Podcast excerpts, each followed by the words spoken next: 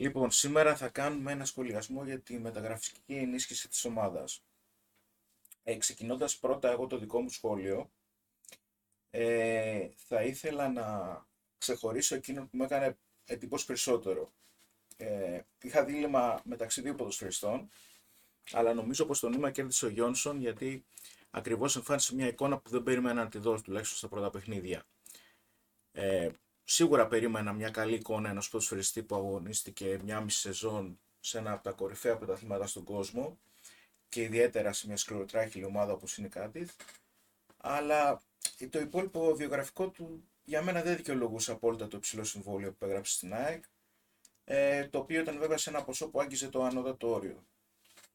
Ε, φαίνεται όμως όπως όποιος τον πρότεινε το Γενάρη, δεν ξέρουμε ποιος ακριβώς είναι, ακούγονται διάφορα, ε, είχε κάνει καλά το μάθημά του και αντιλήφθηκε ποια είναι τα στοιχεία που θα μπορούσε να προσφέρει ο Γιόνσον, τα οποία προφανώς και δεν υπήρχαν στην ομάδα. Ε, τον είδαμε στους πρώτους αγώνες να τρέχει για τελείωτα χιλιόμετρα, να βρίσκεται παντού, να προσφέρει σε πολλούς τομείς στο παιχνίδι και με λίγα λόγια, αυτό που είπε και ο Άκης Ζήκος, που είναι και ειδικός της θέσης, να είναι αυτή τα πρώτα μάτια τουλάχιστον ο καλύτερος σκάφ του πρωταθλήματος. Ε, σαν δεύτερη επιλογή θα, θα, θα είναι ο Βίντα. Ε, όχι γιατί είναι λιγότερο εντυπωσιακός παίκτης, αλλά γιατί πάνω κάτω ξέραμε την ποιότητά του και το ποδοσφαιρικό IQ που έχει και περίπου αυτά που βλέπουμε στο χορτά είναι αυτά που περιμέναμε. Εγώ ίσως δεν περίμενα να έρθει αυτός ο παίκτης στην ΑΕΚ, ιδιαίτερα όταν ασχοληθήκαμε μαζί τον Ιούλιο και φάνηκε ότι δεν μπορούσαμε να το πλησιάσουμε, γιατί ίσως και τότε η τιμή του να για περισσότερο. Αλλά σε κάθε περίπτωση, όταν έρχεται ένας τέτοιος παίκτης ε, στην Ελλάδα αυτή τη αξίας, ε, γίνεται κυρίως γιατί έχει περάσει κάτω από τα ραντάρ άλλων ομάδων που συμμετέχουν σε καλύτερα πρωταθλήματα, πιθανότατα να προτιμούσε, αλλά και γιατί έγινε ο σωστός χειρισμός και τα άλλη στιγμή με το κατάλληλο νούμερο στο λογαριασμό του. Ε, Επίσης, μην ξεχνάμε πως ο Βίντα έρθει σε μια εποχή που είχαμε χάσει ελπίδα ότι θα πάρουμε καλό στόπερ, με εμφανή προβλήματα στο σκάουτινγκ και στις επιλογές.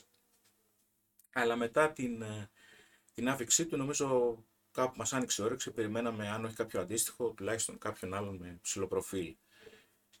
Εκεί εγώ προσωπικά πάγωσα όταν είδα το, τον Μουκουντή, ο οποίος μπορεί να έχει απασχολήσει ε, σπουδαίες ομάδες στο παρελθόν όταν έπαιζε στη Χαύρη, στη Χαύρη αλλά νομίζω ότι το αποτυχημένο πέρασμά του στη Τετιέν ε, κάπου χάλασε την εικόνα τους στην αγορά και νομίζω ότι ο προβληματισμός μεγάλωσε όταν τον είδαμε να παίρνει ευκαιρίες από τον προπονητή παρότι λέγανε ότι ήταν έτοιμος Κάπου εκεί όμως ε, φαίνεται πως το χαμογέλασε τύχη, η οποία γύρισε την πλάτη της σε κάποιον άλλον, ή μάλλον για να είμαστε πιο κοινικοί, ο ίδιος το κατάφερε μόνος του. Ε, μπήκε ε, σε ένα παιχνίδι που η ομάδα είχε καλή γενικά εμφάνιση, πέτυχε ένα τυχερό γκολ, είχε μια ε, θετική ε, συνεισφορά και νομίζω ότι γενικά άφησε μια καλή εντύπωση για να περιμένεις κάτι καλύτερο στο μέλλον.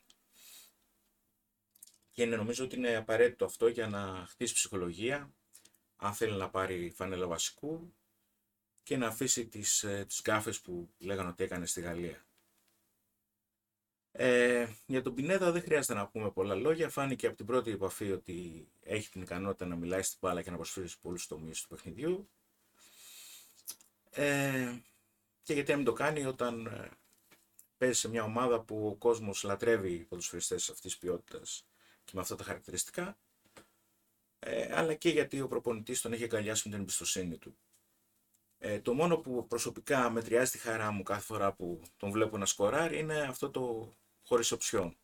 Δεν μου αρέσει γενικά να σκέφτομαι πως ήρθε για γκέστ εμφάνιση σε μια ομάδα που χτίζεται, Ιδιαίτερα όταν βλέπεις πως υπάρχει ένα πλάνο, άσχετα αν συμφωνήσει με τις μεταγραφικές επιλογές ή όχι, με πολυετή συμβόλαια όπως είναι τα του Φερνάντες, του Ηλίασον, του Μουκουτή, του Γιόνσον, του Γκατσίνοβιτ που είναι 4 και 5 χρόνια. Ε, για μένα είναι αρνητικό πιο ποιοτικός ποδοσφαιριστής να μην συμμετέχει σε αυτό το project. Αλλά καταλαβαίνω βέβαια κάποιους που λένε ότι καλύτερα να έχεις ένα τέτοιο παίχτη παρά να μην τον έχεις καθόλου, έστω και δανεικό. Εγώ βέβαια θα προτιμούσα να, υπάρχει, να υπήρχε ένας παίκτης που θα ανεβάσει την ομάδα θα, και θα την κρατήσει εκεί και όχι να φύγει μετά από ένα χρόνο σαν να κάνει το αγροτικό του εδώ. Ε, για τον Κατσίνοβιτς δεν μπορώ να πω ότι με εντυπωσίασε η μεταγραφή ούτε στον Παναθηναϊκό ούτε στα πρώτα παιχνίδια στην ΑΕΚ. Είναι σίγουρα ένας χρήσιμος παίκτης που επίσης έκανε πολλούς σπουδαίους ε, του αθλήματος να ασχοληθούν μαζί του παλιότερα. Αλλά νομίζω ότι έμεινε λίγο στάσιμος στην εξέλιξή του και είναι σε ένα σημείο που δεν, ενώ είναι χρήσιμος και προσφέρει πράγματα, δεν βλέπω να ξεπερνάει εκείνο το όριο που να πεις ότι μπορεί να κάνει τη διαφορά. Γι' αυτό και νομίζω ότι δεν έχει καταφέρει να δέσει κάπου σε κάποιο σημείο στην ομάδα και χρησιμοποιείται εκεί που υπάρχει πρόβλημα. Γιατί έχει στοιχεία, μπορεί να βοηθήσει, αλλά δεν είναι ο παίκτης που άμα λείψει από τη θέση του θα πεις ότι έρχεται καταστροφή. Ε, και για τον Ελίσον δεν νομίζω ότι είναι η τεράστια αναβάθμιση στο, στο άκρο της ομάδας. Ε, τουλάχιστον σε αυτό το επίπεδο που να δικαιολογεί ε, το κόστος ε, της μεταγραφής του που είναι το δεύτερο μεγαλύτερο που έχει ξοδέψει αυτή η διοίκηση. Ε, προσωπικά δεν ξέρω τι μπορώ να περιμένουμε από το Σουηδό που να φέρει πολλαπλάσιο ποσό πίσω στην ομάδα. Αλλά μακάρι να τα καταφέρει. Δηλαδή πρώτα να προσφέρει στην ομάδα και μετά να καρποθεί αυτή όποιο μεταπολιτικό όφελος θεωρεί ότι μπορεί να φέρει αυτή η επένδυση. Γιατί είναι από τις μεταγραφές που κοιτάνε πάρα πολύ και αυτό το χαρακτηριστικό. Ε, για το Φανφέρτ θεωρώ ότι είναι ένας καλός center που αν είχαν έρθει καλύτερα πράγματα σίγουρα δικαιούταν βάσει χαρακτηριστικών να παίζει σε μια καλύτερη ομάδα από το Βόλο. Δεν έχει κακό βιογραφικό, αλλά προσωπικά περίμενα κάτι καλύτερο στη θέση αυτή, κυρίως γιατί από πέρυσι ε, θυμάμαι ότι έκανε ευκαιρίες ακόμα και στα χειρότερά της, αλλά δεν μπορούσε να τις τελειώσει. Και το ίδιο βλέπω και φέτος. Ε, τον Αράγο τον λατρεύουμε, τον αγαπάμε, κάνει τρομερά πράγματα όταν έχει φόρμα, είναι ο σπεσιαλίστας στο απρόβλεπτου, αλλά θεωρώ ότι η βελτιωμένη αμυντική λειτουργία που έχει η ΑΕΚ έπρεπε να υποστηριχθεί από ένα σεντερφόρ που να έχει εύκολο γκολ και να έχει περισσότερες ευθύνες και να έχουμε και περισσότερες προσδοκίες από αυτόν. Ε, τέλος για το CDB, αν και δεν έχουμε μάθει αν ήταν μέρος του μεταγραφικού σχεδιασμού, ε, η ευκαιρία που έκατσε, ε, θεωρώ ότι είναι μια πολύ έξυπνη μεταγραφή, ιδιαίτερα αν ισχύει το ποσό του συμβολίου που λένε ότι υπέγραψε. Ε, τότε μπορείς να πεις ότι δίνεις πολύ λιγότερα από όσα μπορείς να πάρεις από ένα παίκτη που έχει και ταλέντο και παίζει σε μια θέση που πονάς και έχει παρελθόν σε υψηλό επίπεδο και έχει πολλές προσδοκίες. Ακόμα και αν δεν σου βγει, θεωρώ ότι είναι από τις μεταγραφές που, καθώς όλες οι μεταγραφές είναι ρίσκο, θεωρώ ότι είναι από τις μεταγραφές που με τα δεδομένα που έχεις είναι μια σωστή και έξυπνη κίνηση. Για το Φερνάντες θα τα πούμε όταν έρθει. Θεωρητικά, εγώ πιστεύω ότι χρειαζόταν άμεσα, τέλος πάντων. Τώρα, συμπερασματικά θεωρώ ότι έγιναν καλές κινήσεις, περισσότερες από όσες περίμενα προσωπικά, αλλά λιγότερες από όσες υποστήριζαν οι φωνές έτσι στην περιραίουσα ατμόσφαιρα με την ευκαιρία της εισόδου στο νέο γήπεδο. Ε, νομίζω πως άμα κοιτάξουμε τους αριθμούς, αυτό ε, επιβεβαιώνεται, καθώς βλέπω τουλάχιστον έχει γίνει μια μικρή υπέρβαση στο συνολικό κόστος της ομάδας σχέση με πέρυσι, πάντα κρίνοντας ότι φέτος περιμέναμε κάτι σαν έκρηξη. Ε, θεωρώ ότι καθυστερήσεις υπήρξαν, αδιέξοδα εμφανίστηκαν, οι περσινές λίστες έδωσαν λύσεις και γι' αυτό δεν μπορούμε να πούμε πως είδαμε τεράστια βελτίωση στη λειτουργία της ομάδας ε, τόσο στο μεταγραφικό σχεδιασμό όσο και στην υλοποίηση από τους ανθρώπους που ήρθαν φέτος. Ε, βασικό χαρακτηριστικό και διαφορά από τις άλλες χρονιές είναι η βεβαιότητα που υπάρχει στον τύπο, στον κυτρινό τύπο, ότι οι μεταγραφές όλες εγκρίθηκαν από τον προπονητή, κάτι που δεν ίσχυε κατά βάση στο παρελθόν. Αυτό το δούμε, θα φανεί νομίζω. Ε, πάντως συμπερασματικά για μία ακόμη χρονιά έμειναν και ένα στο ρόστερ, λες και θεωρούν ότι είναι κάποια παράδοση που δεν πρέπει να σπάσει. Αυτά είδα εγώ ε, στη μεταγραφική ενίσχυση της ομάδας. Ε, να δώσω το λόγο τώρα στον Απόστολο Παύλο να πει και αυτό στο δικό του σχόλιο. Καλησπέρα. Λοιπόν, ε, στα περισσότερα στην ουσία μπορεί και σε όλα με έχεις καλύψει. Έχω και εγώ πάνω κάτω τις ίδιες απόψεις. Καταρχάς να πούμε στον κόσμο ότι δεν θέλουμε να το παίξουμε οι δήμονες. Βλέπουμε, λέμε τα μέχρι τώρα δείγματα. Αυτά αναλύουμε και αυτά σχολιάζουμε. Ε, σίγουρα και για μένα είναι η καλύτερη ως τώρα μεταγραφή έχει βγει ο, ο Γιόνσον. Είναι ο παίχτης που, λείπαμε, που, που μας έλειπε τόσο πολύ από την ομάδα. Είναι σαφής η αναβάθμιση που έγινε σε αυτή τη θέση, διότι το εξάρι που είχαμε ήταν ο Σιμόες, που και αυτόν τον, τον λατρέψαμε για, για, για όλη του την προσφορά, αλλά είχε αρκετά μεγάλο πρόβλημα στο να, να παίξει την μπάλα και να την προωθήσει μπροστά. Ε, νομίζω ότι θεωρείται αναβάθμιση να φέρει έναν άνθρωπο ο οποίος μπορεί να, τα κάνει, και, να κάνει και τη δουλειά του Σιμόες, αλλά και να σηκώσει κεφάλι και να δώσει την πρώτη πάσα. Στα πρώτα 10 μέτρα, έστω και στα 20. Ε, για το Βίντα, τα είπαμε και στο προηγούμενο podcast που κάναμε, ότι αυτή η ηγετική φυσιογνωμία μάλλον είναι ε, αυτό που, που, που περιμέναμε ε, χρόνια τώρα από τότε που έφυγε ο Τσιγκρίνσκι. Ε, δεν θα το πάω όμως τώρα τόσο αναλυτικά γιατί με κάλυψε ο Ρίπ ε, στα, στα προηγούμενα. Θα, πω, θα το πάω λίγο πιο γενικά. Θα πω ότι δεν είμαι ικανοποιημένος προς το παρόν και θα το διολογήσω. Κάθε χρόνο βλέπουμε ότι, μάλλον στο, στα μάτια μας, βλέπουμε ότι γίνεται μια κάποια αναβάθμιση. Ας πούμε, όταν ήρθε πέρσι, αν θυμάμαι καλά, ο Νεντελσιάρου, πρόπερσι, ο Νεντελσιάρου με τον ε, Σνίτ, λέγαμε και, μας, και γράφανε όλοι ότι έγινε αναβάθμιση στο, στην άμυνα και σκύλος και μαύρος. Δηλαδή, ε, ε, έβλεπες κάτι απίστευτα πράγματα να γράφονται. Ε, πέρσι είδαμε στη, στην ομάδα τον Τζαβέλα με το Μίτογλου. Το χειρότερο δίδυμο που έχουμε ζήσει τουλάχιστον εμείς σε, σε αυτή την ηλικία που είμαστε στη, στην ιστορία της ΑΕΚ. Και θεωρούν κάθε φορά ότι, ότι γίνεται αναβάθμιση. Αλλά αυτό δεν το βλέπουμε στο χορτάρι. Και αυτό είναι το μεγάλο μου πρόβλημα. Η αναβάθμιση γίνεται με δύο τρόπους. Στο ήδη κακό ψυχολογικό ε, που έχει η ομάδα. Τι κάνεις, ή φέρνεις, αναβαθμίζεις αρκετά βασικά σκαλοπάτια την ποιότητα, δηλαδή φέρνεις ανθρώπους, ε, παίχτες ε, της ποιότητας του Βίντα, ή φέρνεις παίχτες που προέρχονται από καλές, πάρα πολύ καλές σεζόν.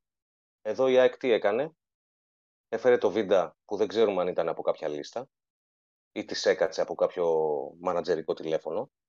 Αλλά δεν, δεν είναι ανάγκη να το κατηγορούμε αυτό. Αυτά, αυτά γίνονται στις μεταγραφικές περιόδους. Και έφερε το Μουκουντή, ο οποίος έχει περάσει μία σεζόν σε άμυνα χειρότερα από ό,τι έχουν περάσει οι δικοί μας. Άρα η ψυχολογία παραμένει στα τάρταρα. Όλοι αυτό έγραφαν και στον τεμπούτο του Μουκουντή που πήγε εξαιρετικά έτσι, παραδόξως. Ε, ε, πώς θα ανέβει η ψυχολογία μιας ομάδας που έχει, ε, ε, που έχει ποτίσει πλέον το loser που λέμε; Το πρώτο πράγμα που έπρεπε να κάνει ο Αλμέιδα και γι' αυτό μου αρέσει αυτός ο προπονητής μέχρι στιγμής τουλάχιστον ήταν να, να ανεβάσει την ψυχολογία του, του κάθε παίχτη και να διορθώσει την αμυντική λειτουργία. Σε αυτό έχουμε δει αρκετά μεγάλη αναβάθμιση. Και φαίνεται πραγματικά ότι γίνεται δουλειά σε αυτό το κομμάτι. Επιθετικά όμως η ομάδα, όπως είπε και ο Ρίπ, έχουμε προβλήματα. Μία φορά παίξαμε κάθετα, σε ένα παιχνίδι εννοώ, στο προηγούμενο, και έβγαλε φάση η ομάδα και αυτοματισμούς. Επίσης, να θίξω και εγώ αυτό το πρόβλημα ότι περίμενα κάτι καλύτερο επιθετικά από τον Φανφέρτ. Ήθελες έναν άνθρωπο με, με αρκετά μεγαλύτερη ποιότητα από τον Αραούχο. Αυτό έπρεπε να το δουν και νωρίς. Και διότι η ομάδα δεν, δεν τη βάζει μέσα στα δίχτυα την μπάλα. Πολλές φορές μπορεί να δημιουργεί και ευκαιρίες, αλλά δεν τη βάζει μέσα. Θέλαμε έναν άνθρωπο ο οποίος να τη βάζει εύκολα μέσα. Θα φανεί στην πορεία. Επίσης, το μεγάλο μου πρόβλημα ήταν στο αριστερό άκρο της άμυνας που δεν έγινε καμία αναβάθμιση. Μείναμε με το Χατζησαφή, που για μένα δεν κάνει. Το έχω ξαναδηλώσει αυτό. Ε, και τον, και τον ε, Μοχαμάντη βέβαια, που και αυτός θέλει αρκετή δουλειά. Και τι άλλο ήθελα, ποιο, ποιο, κάποιον, κάποιον ξεχνάω σίγουρα. Όχι. Όχι, το είπαμε για το Μοχαμάντη. Ναι. Ε, πώς; Για το Ρώτα. Για το Ρώτα, ναι. Και στο δεξί, αυτό, ευχαριστώ που μου το θύμισες. Ε, ήθελα να πω και για και την αναβάθμιση που δεν έγινε στο δεξιάκρο της άμυνας, φυσικά. Ε, με το, ε, αρκετά νωρίς τέλος πάντων. Ήρθε ο Σιντιμπέστερ στην, στην τελευταία ώρα των μεταγραφών και τώρα περιμένουμε να παίξει μετά το Μουντιάλ. Ε, επίσης θέλω να μιλήσω λίγο και για τους χρόνους.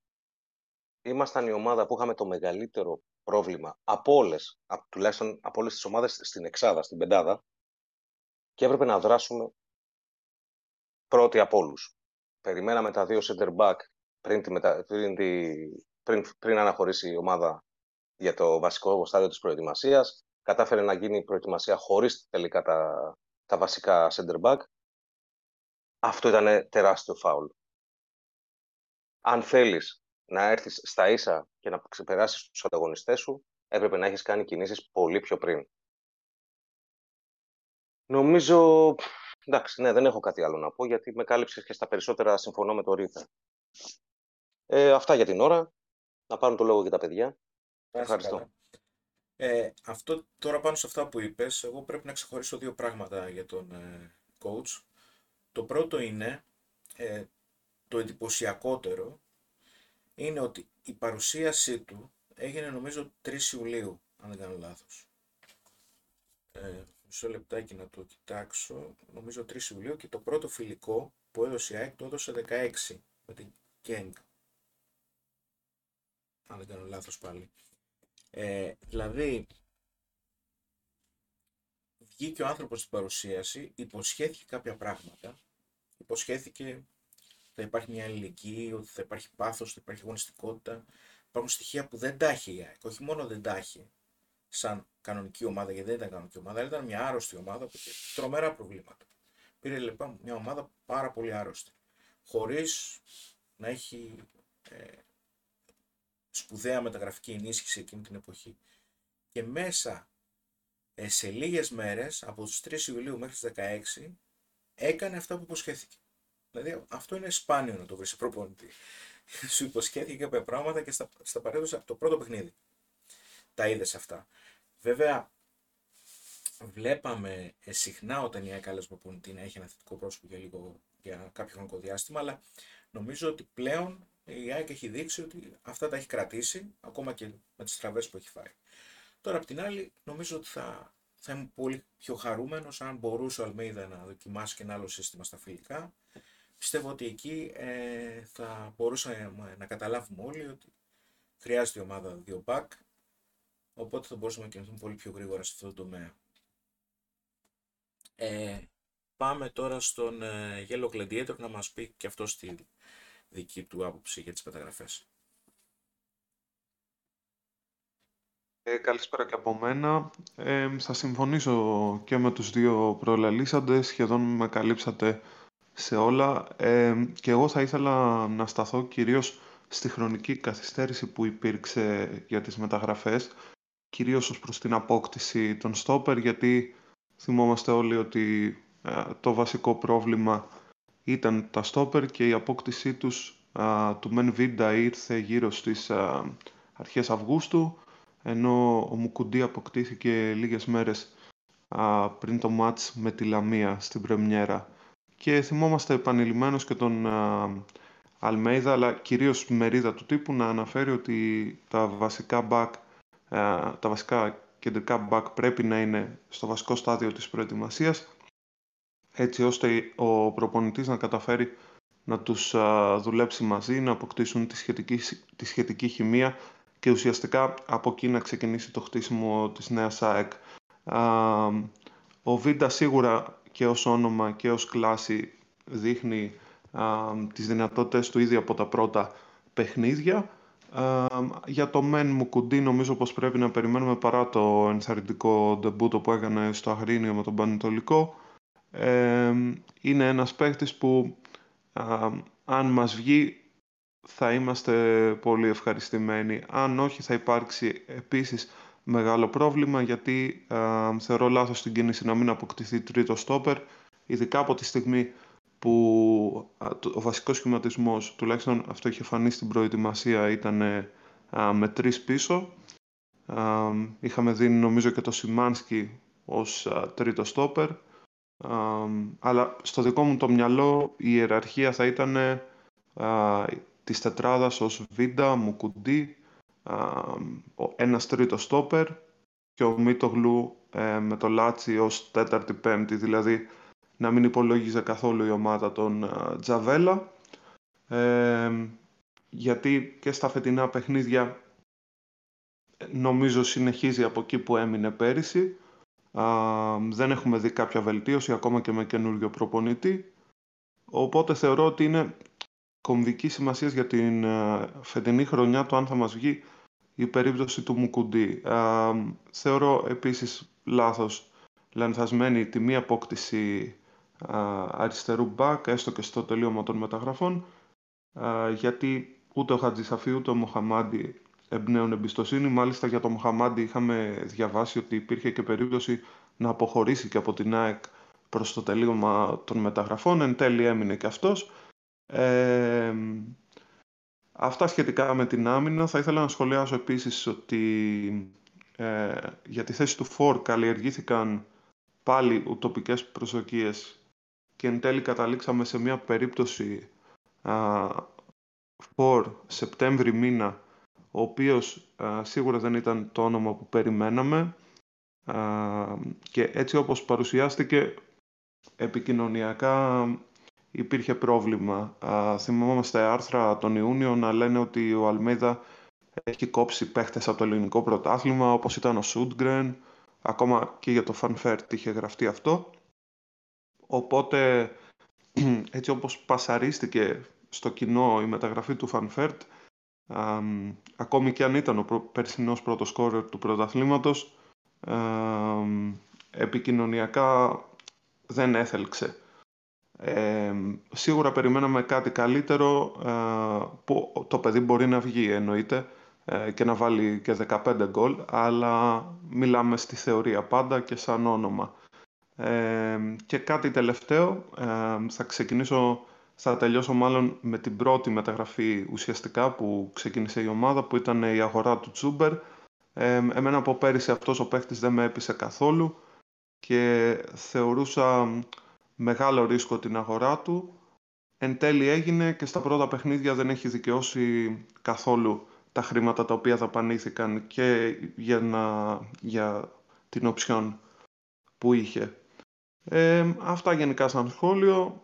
Ε, θα έλεγα ότι δεν είμαι και απόλυτα ικανοποιημένος. Αλλά όλα θα φανούν στο γήπεδο. Αυτά. Ναι, ε, εγώ πιστεύω ότι τόσο ο Μισελέν όσο και ο Μοχαμαντή δεν μπορώ να πω ότι δεν είναι καλοί παίκτες. Ε, αλλά καταλαβαίνω ότι βρέθηκαν πίσω σε αυτή την ΑΕΚ γιατί ο Αλμέιδα είχε δώσει προτεραιότητα στην ένταση, είχε δώσει προτεραιότητα στο πάθος, ήθελε οι παίκτες να βάζουν το πόδι στη φωτιά. Αυτοί οι δύο παίκτες δεν φάνηκαν να μπορούν να ανταποκριθούν σε αυτόν τον τρόπο παιχνιδιού και γι' αυτό νομίζω ότι φάνηκαν τόσο ανέτοιμοι και τόσο έξω από τα νερά τους. Και με τον Μοχαματή νομίζω ότι παραμένει αυτό το πρόβλημα. Ε, είναι ένας παίκτης που έχει, για μένα έχει καλή σέντρα, έχει καλά χαρακτηριστικά, αλλά από τη στιγμή που φάνηκε να μην μπορεί να ανταποκριθεί στον τρόπο παιχνιδιού που θέλει να παίξει ο Αλμέιδα και νομίζω ότι τουλάχιστον έτσι όπως ήταν η ΑΕΚ είναι σωστός αυτός ο τρόπος παιχνιδιού, θα έπρεπε να αναζητηθεί κάποια άλλη λύση. Ε, πάμε στον πρέσβη να μας πει για αυτό στην άποψή του.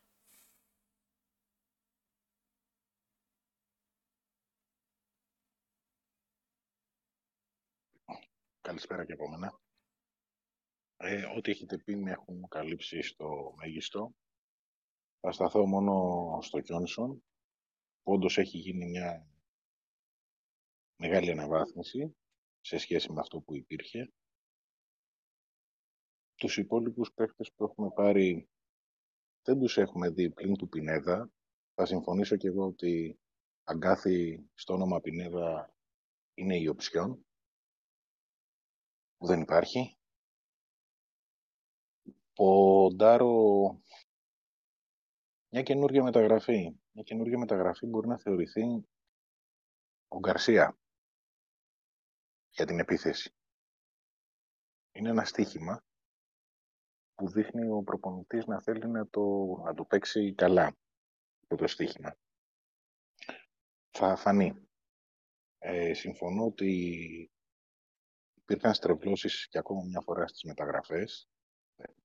Είτε χρονικά έγιναν καθυστερημένα, είτε δεν υπήρχαν λίστες ή υπήρχαν λίστες ή ήταν οι παλιές λίστες. Τέλος πάντων, σε θέμα ισοζυγίου μεταγραφών πρέπει να πούμε ότι έγινε μια τεράστια προσπάθεια και αυτό οφείλουμε να το αναγνωρίσουμε ότι έφυγαν πάρα πολλοί παίχτες από την ομάδα ε, που βάρεναν το ρόστερ. Ήρθαν κάποιοι καινούργιοι παίχτες. Το ισοζύγιο φαίνεται να είναι θετικό ως προς τις, ε, το συμπλήν. Επίσης, πολύ μεγάλη μεταγραφή είναι το προπονητής. Εκεί είναι κι άλλο ένα μεγάλο στοίχημα που δείχνει να έχει όρεξη και φάνηκε αυτό με την έννοια ότι η ομάδα απέκτησε κάποια στοιχεία που δεν είχε πριν. Ένα από αυτά, εκτός από το πάθος, είναι το pressing. Έχει πολύ μεγάλο pressing η ομάδα, που δεν το είχε τις άλλες χρονιές. Ε, για να μιλήσουν και τα υπόλοιπα παιδιά, σε γενικές γραμμές νομίζω ότι ισορροπημένα είμαι και κλείνω προς το θετικό ότι ίσως να είμαι, δεν είμαι απόλυτα ευχαριστημένος, αλλά δεν μπορώ να πω ότι δεν είναι οι προσπαθείς για Θα φανεί στο χορτάρι, δείξει και ας ελπίσουμε όλα να πάνε καλά. Αυτά. Σε καλά. Εγώ να πω ότι έχω μία προσωπική έτσι διαχρονική απέτηση από την ΑΕΚ να κάνει μία φορά έστω κάποια χρονιά να κάνει μία μεταγραφή ενός έμπειρου μεσοπιθετικού ενός παίκτη δηλαδή που να έχει προσωπικότητα, που να έχει ίσως τριβή με τον, με τον πρωταθλητισμό, νομίζω ότι θα ήταν πολύ σημαντική αυτή η μεταγραφή σε μια ομάδα που τα τελευταία χρόνια έχει δείξει να έχει χάσει την αυτοπεποίθησή της και να δυσκολεύεται να γυρίσει παιχνίδια και να δυσκολεύεται να χάνει τη γη κάτω από τα πόδια της όταν τα πράγματα πάνε στραβά. Νομίζω ότι μια τέτοια κίνηση θα μπορούσε να βοηθήσει πάρα πολύ την ομάδα. Περισσότερο από όσο θα μπορούσαν να βοηθήσουν οι assist ή τα goal αυτού του σύγχρονου παίκτη. Βέβαια, συνήθως αυτοί οι παίκτες ε, είναι, έχουν κάποια ηλικία για να βρεις έναν έμπειρο παίκτη που έχει παίξει ένα μεγάλο πρωτάθλημα και δεν έχουν μεταπολιτική αξία, οπότε είναι δύσκολο με την φιλοσοφία που έχει δίκη στις μεταγραφές να πληρωθεί ένα συμβόλαιο ε, ενός παίκτη που δεν έχει μεταπολιτική αξία. Αλλά πιστεύω ότι θα έπρεπε να γίνει μια εξαίρεση μία φορά σε αυτή τη θέση και δεν είναι τυχαίο που λέω μεσοπιθετικό. Είναι σημαντικό να υπάρχει ένας τέτοιος άνθρωπος ε, ε, σε αυτή τη θέση. Αυτή τη στιγμή έχει καλούς παίκτες, αλλά δεν νομίζω ότι έχει μια προσωπικότητα. Ε, από τη μέση και μπροστά μπορεί να συμπαρασύρει τους υπόλοιπους ε, ανάλογα με τις ανάγκες του αγώνα. Νομίζω ότι κάποια στιγμή θα έπρεπε να το δουν αυτό, αλλά είναι τελείως αντίθετο μέχρι στιγμής γραφική φιλοσοφία, οπότε δεν νομίζω να γίνει. Ε, να τελειώσουμε με τον Μουζούκου, ο οποίος πάντα κάνει ωραία κλεισίματα στα, στα live μας. Καλησπέρα για από μένα. Ε, σε γενικές γραμμές, ε, τα υπόλοιπα παιδιά έχουν καλύψει πλήρως τα, τα πάντα. Ε, οπότε, εγώ θα προσπαθήσω να αναφερθώ όχι τόσο σε πρόσωπα, ε, όσο σε, ε, σε γενικές γραμμές εάν το, εάν το θέλετε, ανα, αναγραμμή. Η γενικότερη αίσθηση είναι ότι στην άμυνα υπήρξε ενίσχυση μη επαρκής. Στο κέντρο, τόσο ας το πούμε δημιουργικά όσο και ανασταλτικά, υπήρξε μια επαρκής ενίσχυση και στην επίθεση δεν συνέβη τίποτα. Μείνανε τα πράγματα ως έχουν, υπό την έννοια ότι έφυγε ο Ανσαριφάρντ, ήρθε ο Φαν Βέερτ. Δηλαδή, ουσιαστικά αυτά τα 10-12 γκολ του περσινά του Ανσαριφάρντ κοιτάς να τα καλύψεις με μια μεταγραφή μέσα από το ελληνικό πρωτάθλημα. Ε, εγώ περισσότερο θα σταθώ στον, ε, στον προπονητή, γιατί ήταν ε, θέμα που μας είχε, μας είχε πονέσει εντός και εκτός εισαγωγικών ε, όλα τα υπόλοιπα χρόνια. για τον Αλμέιδα, έχω να πω ότι δημιουργεί προσδοκίες. δημιουργεί προσδοκίες. Ε, υπό την έννοια ότι φαίνεται ότι και δοκιμάζει πράγματα και δουλεύει πράγματα. Ε, για παράδειγμα, ε, αναφέρθηκε πριν ε, ότι υπήρξε μία αιμονή στο 3-5-2 κατά τη διάρκεια της προετοιμασίας. Ε, στα όρια του δογματισμού. Ε, όμως ακόμα και αυτό μπορώ να το καταλάβω υπό την έννοια ότι πήρε μία ομάδα που έπασχε από ομοιογένεια. Οπότε ίσως επιδίωξε να, να δουλέψει για ένα χρονικό διάστημα με ένα συγκεκριμένο σύστημα προκειμένου να αποκτήσει ένα μήνυμο ομοιογένειας σε αυτό, το, αυτό το σκορποχώρι τέλος πάντων που βλέπαμε πέρυσι. Ε, και στην πορεία βέβαια φάνηκε και στην πράξη ότι και έφυγε από τους τρεις στην άμυνα, πέρασε στην τετράδα, εναλλαγή θέσεων, δοκιμές ιδεών, όπως για παράδειγμα ο Λιβάης στο, στο 9. Ε, γενικά φαίνεται ότι δουλεύονται πράγματα. Και με την πίστοση χρόνου που προφανώς πρέπει να έχει, ε, ευελπιστώ ότι θα δούμε και ωραία πράγματα στο χορτάρι. Ε, όσον αφορά το, τη γενικότερη αίσθηση της ε, αναβάθμισης, στην οποία αναφέρθηκαν και οι προηγούμενοι, ε, αναβάθμιση, παιδιά, κάθε χρόνο ήταν αυτό που μας γράφανε οι, οι δημοσιογράφοι που αναπαραγόταν στα μέσα, στα μέσα κοινωνικής δικτύωσης κλπ. κλπ. Όλα, κρίνονται, όλα θα κρυθούν από το αποτέλεσμα. Αλλά η γενικότερη αίσθηση είναι ότι υπήρξε μεν ενίσχυση, αλλά όχι τόση όσοι θα θέλαμε ή σε όλες τις θέσεις α, στις οποίες πονάει η ομάδα. Αυτά. Αυτά τα λίγα. Ναι, και να πούμε εδώ ότι όπως και να το κάνεις είναι ένα πρωτάθλημα στο οποίο δεν παίζεις μόνος. Έχεις ανταγωνιστές. Ε, και η μεταγραφική ενίσχυσή σου πάντα συγκρίνεται με τον ανταγωνισμό. Οπότε ακόμα και αν έχεις κάνει καλύτερη ομάδα από μια άλλη χρονιά, εάν δεν είσαι καλύτερος από τους ανταγωνιστές, ε, πάλι θα έχεις θέμα. Ε, όσο για τον Αλμέιδα, εγώ πιστεύω ότι είναι μια παρουσία και μια προσωπικότητα που όλοι ε, θέλουμε να πετύχει. Μακάρι αυτός ο άνθρωπος να πετύχει και να μείνει στην ομάδα. Έτσι κι αλλιώς, εάν δεν τα καταφέρει, ο Αλμέιδα σημαίνει μία ακόμα ε, χαμένη χρονιά και μια επανάληψη ενός κύκλου που νομίζω ότι κανένας μας δεν θέλει να ζήσει ξανά. Οπότε, ε, σίδερο στη μέση του, μακάρι να πετύχει. Ε, φαντάζομαι ότι ίσως να έχει καταλάβει και ο ίδιος ότι αυτή τη στιγμή ε, το μεγαλύτερη αντίπαλή του είναι τριγύρω και όχι απέναντι, ενώ για να πετύχει ο ίδιος.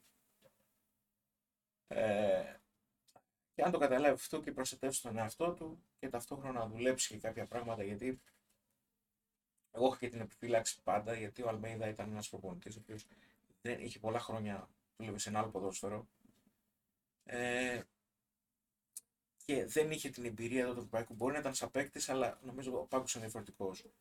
Και νομίζω ότι αυτό φάνηκε, δηλαδή ότι φαίνεται ότι ο άνθρωπος θέλει χρόνο. Θέλει χρόνο να προσαρμοστεί. σω αν έπαιζε ένα-δύο χρόνια στην Ιταλία, ξέρω κάπου αλλού, να μπορούσε πιο γρήγορα να ανταποκριθεί. Τώρα φαίνεται ότι θέλει χρόνο. Βεβαίως, εάν ε, μπορέσει με τον ίδιο τρόπο που πέρασε ε, όλη αυτή την, την αγωνιστική βελτίωση να την περάσει και σε άλλους τομείς του παιχνιδιού, νομίζω ότι όλοι θα δεχτούμε το, το χρόνο που θα ζητήσει. Ε, βέβαια, είναι ανταγωνιστική ομάδα η ΑΕΚ, έχει φιλάθλους στόχο να απαιτήσεις, οπότε ε, είναι λογικό νομίζω να πρέπει να παίρνει και αποτελέσματα ταυτόχρονα.